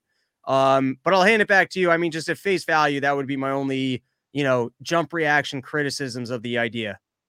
Yeah, you know, so no, it, we still need rules, right? I'm, I'm not saying get rid of the Constitution. Listen, nobody loves the Constitution more than me. I, I want to repair it. I want to re-enshrine it. I want to re-enthrone it and reinvigorate it and restore it, right? I, I love the Constitution. I think it's wonderful. I think it's a miracle. I don't want people to get the idea that we don't need it or, or whatever. What I'm saying is, is it, it and of it, it alone, in and of itself, is insufficient to order our society and to preserve classical American society. It alone is insufficient because there were other things that were undergirding the rise of America and the culture of America besides this Constitution. You know what and I'll say though to support yeah. you, and I, I like I'm okay with this is that people should at least eh, like you don't you like you don't have to live here you don't have to live anywhere and i think part of the importance and why i like more localized government is that I, I, think a big part of it is what people opt into, what people are actually excited for. Like I do think on a uh-huh. localized level, if people are really excited about socialism and they want to work their ass off to make it work, a, a big part of a, any structure working is that people actually like it and they want to make that thing work.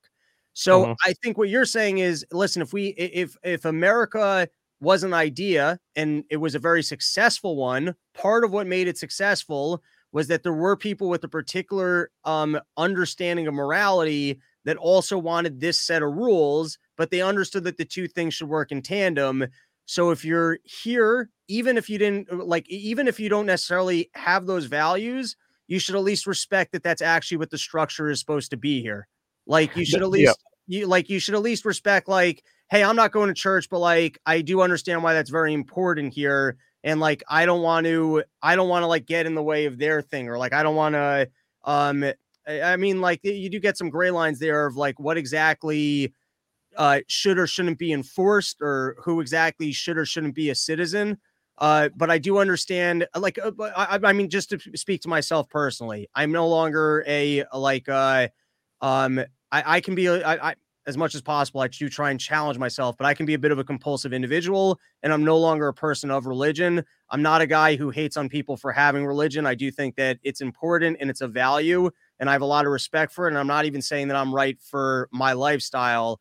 That's a very different reproach, uh, approach and respect for religion than what I hear from like other leftists or atheists who really will look down or go almost like they're introducing negatives because they're invested in this old thing.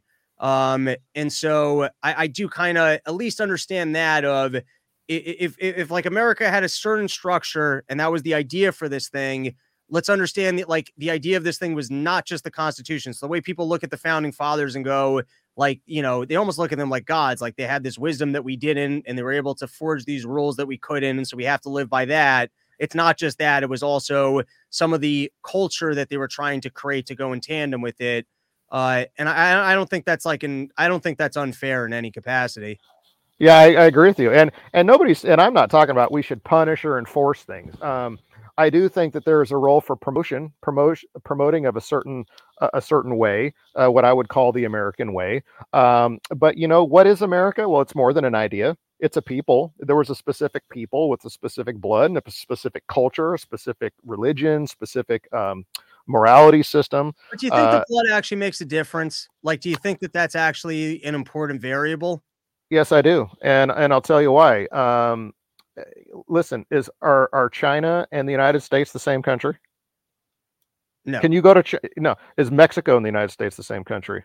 But here, I do think, so, however, uh, if, follow if me here could... for a second. Follow me here for a second. Follow, okay, humor sure. me for a second. Okay. Are they the same country? I mean, no. do they seem the same? Do they come across the same? No. No. Uh, what about uh, go pick uh, any African country? Is it the same as as uh, so? Let's, let's we'll pick like say um, I don't know uh, the Sudan and and then and then we'll pick um, Australia. Are they the same? No. No. Uh, and you can do this with any culture you want. You can compare any two ethnicities or cultures or major centers around the world. They're not the same and it's okay that they're not the same it's fine right. it's great right? But they're not the same. And and what i'm saying is is you can't america was was this stew of things. It was a stew of things and it can be hard to pick apart what all those things are but we know that this is what america started as and this this is what america was predominantly. This was america. America was christian it was white it was western european uh, it was uh, um, it, it, had uh, a love for liberty and limited government. Uh, it, you know, uh, it had this penchant for creating government documents based around covenants of the Old Testament. That's where our, our Constitution ultimately grows out of the earlier compacts and contracts uh, of the original colonies, right? That grew out of uh, their love for covenants and and and banding together. Those things came but, from a religious so perspective, right? When, when, but when you get to the end of that and you say yeah. they banded over for a, a love of, so to me, if I were to take like, yes, all the countries you mentioned are very different. Do I think that there's people that live in all of those countries that I could get along with and potentially for, forge rules that we like that we would all agree upon and have a highly functioning society? I also think that too. Like I've gotten, I'm lucky enough as a comic that I get to like kind of roam mm-hmm. roam a lot of the country, interact with a lot of different people, and more than I find race or culture, it's like certain individuals can kind of wake up. I find that especially amongst the libertarians, the the people that find this, it, it's not one particular person and it's not a genetic makeup. Is more it's, some people kind of dig the idea of freedom, and so I get along with those people. But like they could come from any like they're like you know what I mean. There's cool people in every country. I'm absolutely. Not... We're and we're not saying that th- th- these people are bad. We're not saying that at all. Right. Um, what what we are saying is, can you take the founding stock of a country, the fa- with its culture, with its values, with its genetics, with its ethic, uh, with its ethnic predilections, you know, whatever those are, and however they come about, can you take all of those things and replace them with something else, and still have the original thing? So, in practical terms, can you take the founding stock of America, white Western European Christians, this is where we're getting spicy, right? Right. And we're not we're not saying that that other religions are bad, right? We're not saying that other ethnicities are bad. Um, we're not saying that other races are bad or other cultures are bad. We're not saying that. We're saying that this is a but classical America is a, it's its own specific uh, blood, ethnicity, set of values, religions. It, it was its own unique mixture, just like any other country is its own unique mixture right? And we're saying, can you take that and replace it with something else and still have that? Still okay. have. I so he, I guess here's where your and I perspectives yeah. differ, and it's something that I will continue to think about. I'm not saying I'm walking yeah. away from this and I go, all right, I had an answer. So in eh, with I, I do think that you can game theory a set of rules that yes, it incentivizes behavior in a way that uh, uh with an opt-in. I'm not like in other words you know it, it, you're right. If you end up with all people that vote away your rules then what were your rules worth? Like unless you have some sort of like i, I mean bitcoin is kind of are you a fan of bitcoin in any capacity? Is it something you follow? I like i like the idea of bitcoin. I i, I for me the jury and and I, and i dabble uh, and and whatnot. But uh, uh, just to, to, not get us too far afield, I do like the the promise of Bitcoin. I still have my suspicions on whether or not governments are going to allow it to to be. I agree with you. If you will. As a Yeah. theoretical with Bitcoin and the way Yeah. that it's decentralized and established by a set of like a a set of rules, Yeah. almost our issue when it, when it comes to government is that like you know the Constitution there were rules, but then we left it to man, and man was able to kind of be corrupt and decide whether or not they were going to enforce it. So what's Mhm. amazing, at least at the moment when it comes to Bitcoin, is those rules are not in the hands of people that it can be corrupted. We can't just decide we're going to pay this guy a billion dollars tomorrow, that there's going to be a tax on like it, it's running in a decentralized fashion. Um, so is there a way almost to create a government in a decentralized type fashion that's like attached to rules that are it's almost like uh the movie you ever see the original The Day the Earth Stood Still? Yes, but it's been a while. But yeah, I have seen it. I mean, I don't Yeah. even remember. I remember just finding that uh, that idea fascinating of kind of the ro- the anti-violence robot that, and I don't remember what went wrong in that movie, but I, I seem to remember that that was kind of it was like a smarter thing from a different place that came here that was just going to kind of police away violence, which Mhm. also just becomes interesting. So, like, if you did have some sort of non-man entity that was more intelligent or something that we created and kind of took out the, it took out of the hands of man that you know what I mean? I, I don't know. We're kind of we're kind of in trippy, weirder space now. yeah. Well, I mean, the first part of that sounds an awful lot like God. What if we take a, an alien super intelligence that polices? Oh, you mean like God? yeah. Right. Or, uh, but then, but then the second part is, well, what if we can create a machine that mimics God, right? And and then place wouldn't ourselves under the uh, under under yeah, right? So it's difficult and and and uh you know i do sympathize with that point of view like let's and i do happen to agree with it largely. I don't think anybody i don't i don't think anybody we should let anybody come to america that doesn't want to live a certain set of rules and and and respect our rights. Like i don't care if you can run a business and create value but if you don't believe in freedom and like the right to bear arms and the freedom of speech then i don't want you I don't care Right. if you're white. I don't care if you're Christian. I don't care if you're Mexican. I don't care if you're Chinese or Jewish or whatever the hell you are. I don't care if you don't believe in freedom and liberty and liber- limited government and and basic morality and uh, you know these types of things and the right to bear. If you don't believe that stuff and you don't support that stuff, I don't want you here. All right, That's so not America. Yeah. last question and honestly Yeah. you you, you can play the fifth so your your idea kind of is that like um it's almost like if you had a recipe and you you can shake up like if you had a recipe for a stew stew's got a lot Uh-huh. of ingredients in there so it can accommodate some changes right Sure. like Yeah. you might you might ditch on pepper but how many other ingredients you're putting into a stew it's not going to ruin the stew or like you might be able to change up the meat but like you know if you completely change from meat to you know like not even to soy but then to beet products now you're looking at a different stew. So part of the fabric of america is that it needs to retain some of the original recipe in order to kind of still be a country that will you know stand by the constitution possibly uh, be honorable or kind of the vision of what you see. So what about the jewish people is such a bad ingredient that less of it distorts more stew Wait, wait. uh, That less. That, uh, re- rephrase so that. you? like- Yeah. Yeah, yeah. So it's like some ingredients, you know, it's like maybe like Italians, it, it's a little bit closer. It's not that spicy of ingredients. You can add a bunch of them to the stew. It doesn't really mess things up. But it's like uh, just a little bit of Jew in there starts really messing up the whole stew. Right. So I'm asking, what is it about the Jewish people that they're such a like spicy ingredient that they mess up so much stew, even with just a little bit? Well, those are interesting words. Uh, uh, I don't know what is it, Robbie. You tell me. I mean, you're Jewish. What if, if that's the case? think- if, if that's the case that Jews mess up the stew, why why Yeah. is that? No, because I don't. I, I don't really. I, it- it's funny to me because uh, I, I don't. I don't really see it because the, the institutions that I grew up in were big on, uh, and it's just not what the stereotypes are. And I'm not saying Mhm. that everyone stands by it, but like at least within the religious institutions, they were very into not desecrating God's name, which meant Mhm. like don't do things that people like don't like. And they were Mhm. big on being honest in business, which is not the Jewish stereotypes in any capacity. Uh, Uh-huh. and, and I do find that we're not like the, you know, there's different. Like I sometimes I look at the people in the Fed, and I'm like, Jesus Christ, why are all these people like this is terrible?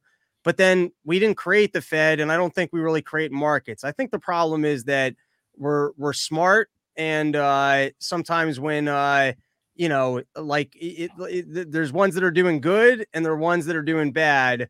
but some of the ones that have gravitated toward bad are kind of smart and successful and so they kind of dominate some of the bad some of the bad fields but that doesn't mean that we're all bad but you know i also under like i also understand why people look at the numbers of people in jobs and they're just like this seems a little bit disproportional uh, but i don't see that as kind of like the rock solid evidence of the entire group being bad yeah so so you're talking about like you seem to be talking about how jews are do- dominate things like the media the ownership and and staffing of media. Is that is that something that you're referring to?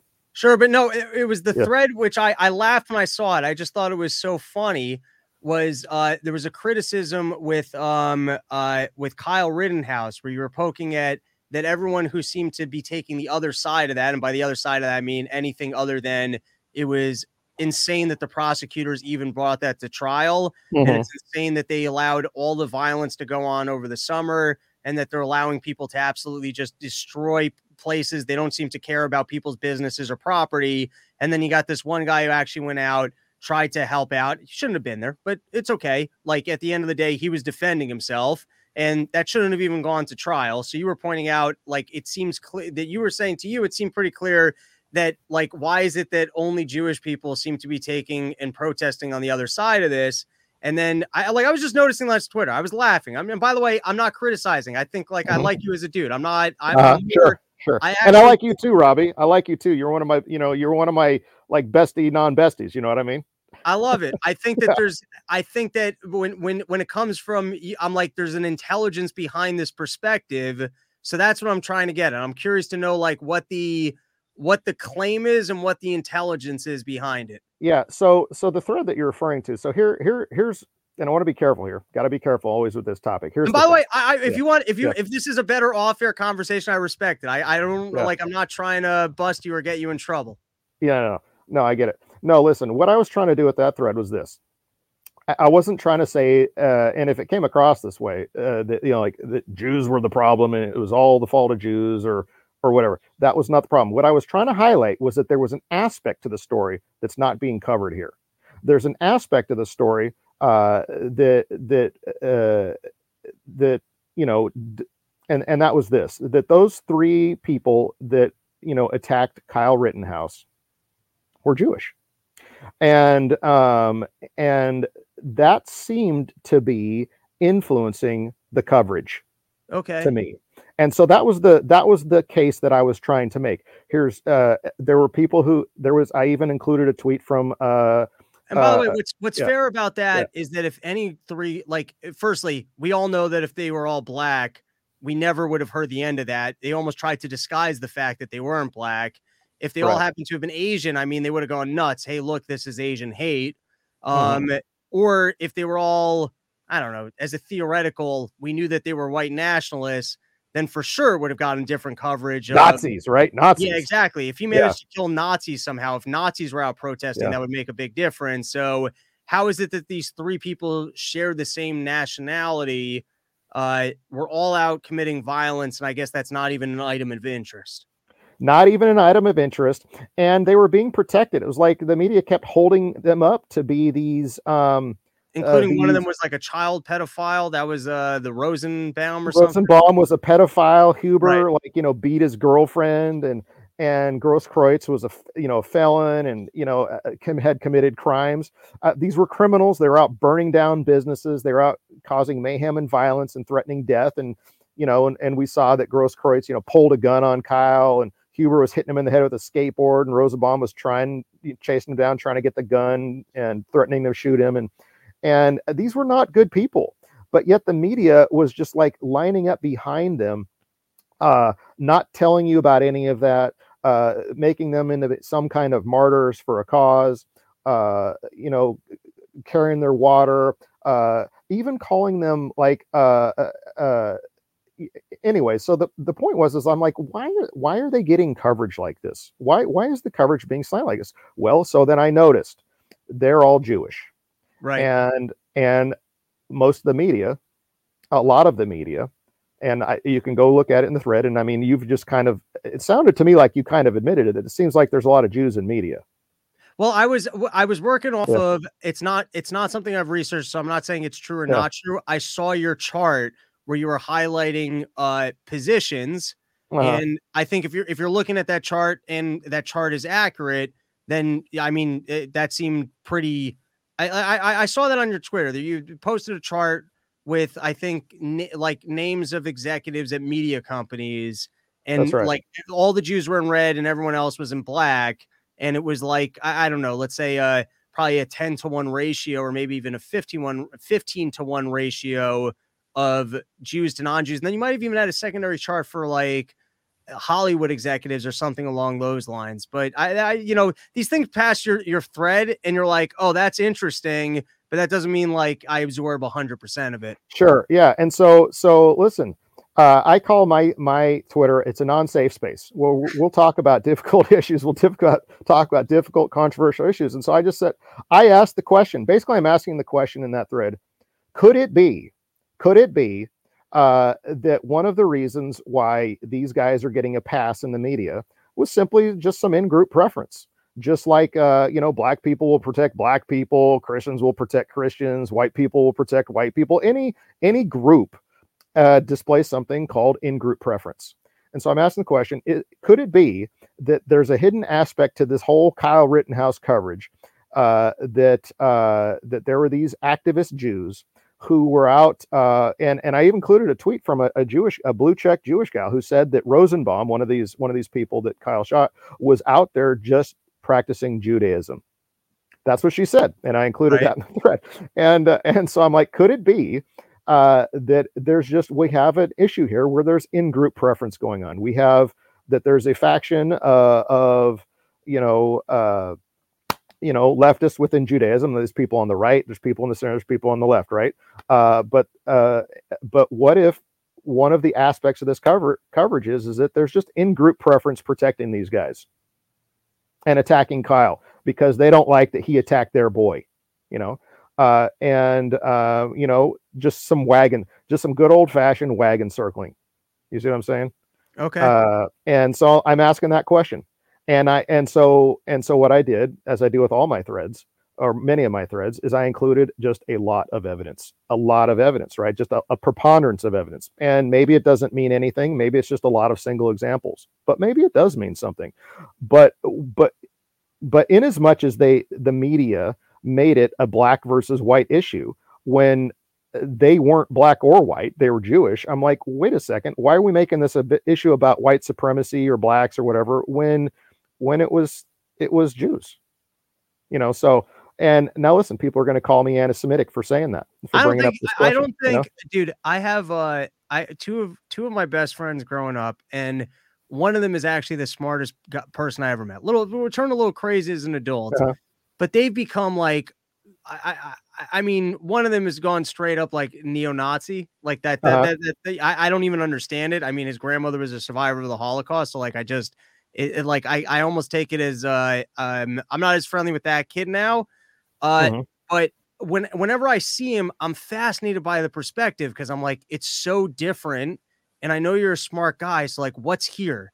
And so mm-hmm. like I'm I'm always I, I'm always I, I'm just I'm fascinated. It's not and like and I don't think uh I don't think you've said anything that's uh, like I mean uh, who knows the line on anti like I, I the amount of jokes and things I've said that border on like was that actually racist or was it a joke? Am I exploring a thought or is there actually like something you know what I mean? Like these these mm-hmm. are lines, but I know that you're you're searching for truth and wisdom, and so like I I I, don't know. I I, def, I defend you. I'll defend you to anyone. You needed you to take your side. I'm in your back, Sam Parker. Well, I appreciate it. You know, I'm with you too, Rob. You're a lawyer, buddy. Yeah, I'm with you too, Robbie. I appreciate that. But no, so that's what that was about. I'm just asking that question and I included a lot of examples. And of course, on Twitter, I come hard because I come hard on Twitter, right?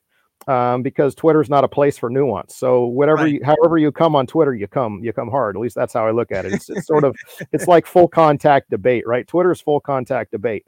Uh, I mean, we see, you know, everybody's seen this Santa Inc. trailer with Seth Rogen and Sarah Silverman, right? And how ba- did, have you I, have you seen I, that? Luckily, no. But I mean, they uh, uh I mean, Rogen's become nauseating, but she's yeah. so bad. And I, have criticized yeah. the hell out of the things that she's yeah. like. She she would fall into the category of that. I'm I'm embarrassed. Like it, mm. and uh, and it's that liberal Jew thing that I I hate as much as anybody. And like sure. I wish I wish that the Jewish aspect was not was not a part of that equation, but it is. Like there's some uh-huh. liberal Jews that uh, are particularly vocal and uh-huh. do have like a verbal intelligence to them with the worst ideas and even even for me it's nauseating. Yeah. So well so yeah your words not mine. So that was what i was highlighting is that there seems to be so that's what i was trying to get at. There's an element here to this story maybe as maybe there's an element to this story that's not being captured. And why is it not being captured? Maybe because there's just some in-group preference going on just like any, right. any other wagon circling. So uh, they're cancel me. Uh, I now I'm now I'm now no, cancelable. For, yeah. I, I, yeah. I, know I, maybe uh well all right we're now we're 43 in. I feel like we did it and it was an honor to have you on. Not here to bust you or get you in trouble. I was fascinated by the idea, and I actually know that you're you're a heart and head are in the right place. So I'm like, this is interesting. I want to hear this out. So I, I hope I didn't uh open up any can of worms or make it seem like I was. Well, I appreciate that, Robbie. Listen, I opened it up myself, right? I opened it up myself. You didn't. You didn't do anything I didn't open up. So uh, we we don't shy away from the difficult topics on my wall, and and I don't think we shied away from them here either. You know, um, I love. So it, I appreciate that. Yeah. We we'll have to do it again, and I appreciate that you came on. You gave us all the insights. Sam, hang out for one second, but I do. Uh, I actually, I, am gonna, I'll message you on Twitter because once I end the broadcast, it uh, it goes dark. So. Oh well, well. Let me just say this then. Listen, yes. I want to tell all your listeners Merry Christmas. I want to tell you Happy Hanukkah, and everybody, you know, uh, and everybody else Happy Hanukkah. If that's your, uh, if that is your holiday, Happy Hanukkah. To everybody else, Merry Christmas, and a Happy New Year. I've loved being on the show. Uh, thanks for having me on. All right, and a, a couple comments just from the yeah. folks out there. Sam Parker doesn't sound anti-Semitic. He's just asking the Q. Also, no answer to his question would make him seem anti-Semitic. Don't worry, Robbie. It's a female thing. Someone saying thank you. Good stink. Good, uh, good stuff. Thanks. Bunch of thank you. Everyone likes that he came on, willing to share ideas. So, from me and the fans, thank you, Mr. Sam. All right. Thanks for having me on, Rob.